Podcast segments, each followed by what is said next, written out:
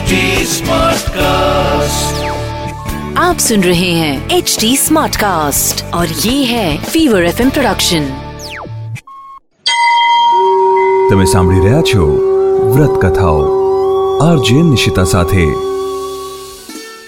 બુદ્ધ પૂર્ણિમા વ્રત કથા પૌરાણિક કથાઓ અનુસાર કાર્તિકા નામની નગરીમાં ચંદ્રાશ નામનો રાજા રહેતો હતો એ જ શહેરમાં ધનેશ્વર નામનો એક બ્રાહ્મણ રહેતો હતો તેની પત્ની ખૂબ જ કોમળ અને સુંદર હતી.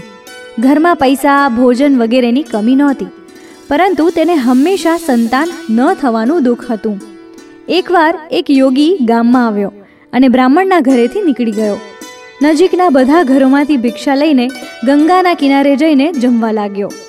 પોતાની ભિક્ષાના અનાદરથી દુઃખી થઈને ધનેશ્વર યોગી પાસે ગયા અને તેનું કારણ પૂછ્યું. યોગીએ કહ્યું કે નિસંતાન ઘરની ભીખ માંગવી એ અપવિત્રના ભોજન સમાન છે. જે અશુદ્ધ ઘરનું ભોજન ખાય છે, તે પણ અપવિત્ર થઈ જાય છે. અશુદ્ધ થવાના ડરથી તેણે તે બ્રાહ્મણના ઘરેથી ભિક્ષા લીધી નહીં. આ સાંભળીને ધનેશ્વર ખૂબ જ દુઃખી થયા અને યોગીને સંતાન પ્રાપ્તિનો માર્ગ પૂછ્યો. યોગીએ કહ્યું કે તમે ચંડી માતાની પૂજા કરો. આ સાંભળીને તે દેવી ચંડીની પૂજા કરવા માટે જંગલમાં ગયા. બ્રાહ્મણની દ્રઢતાથી પ્રસન્ન થઈને માતા ચંડીએ તેમને દર્શન આપ્યા અને તેમને પુત્ર થવાનું વરદાન આપ્યું. તેમણે કહ્યું કે બત્રીસ પૂર્ણિમા સુધી સતત ઉપવાસ કરવાથી તમને સંતાન પ્રાપ્ત થશે. તે જ રીતે તેણે સતત બત્રીસ પૂર્ણિમાના ઉપવાસ કર્યા અને વૈશાખ પૂર્ણિમાના દિવસે તેમને સંતાન પ્રાપ્ત થયું.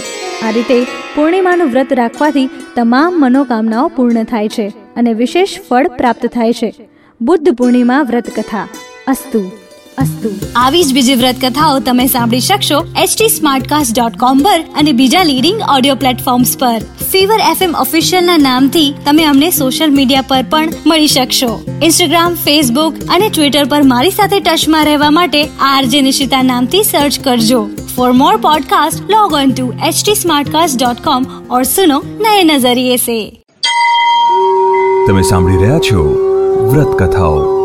आरजे निशिता साथे।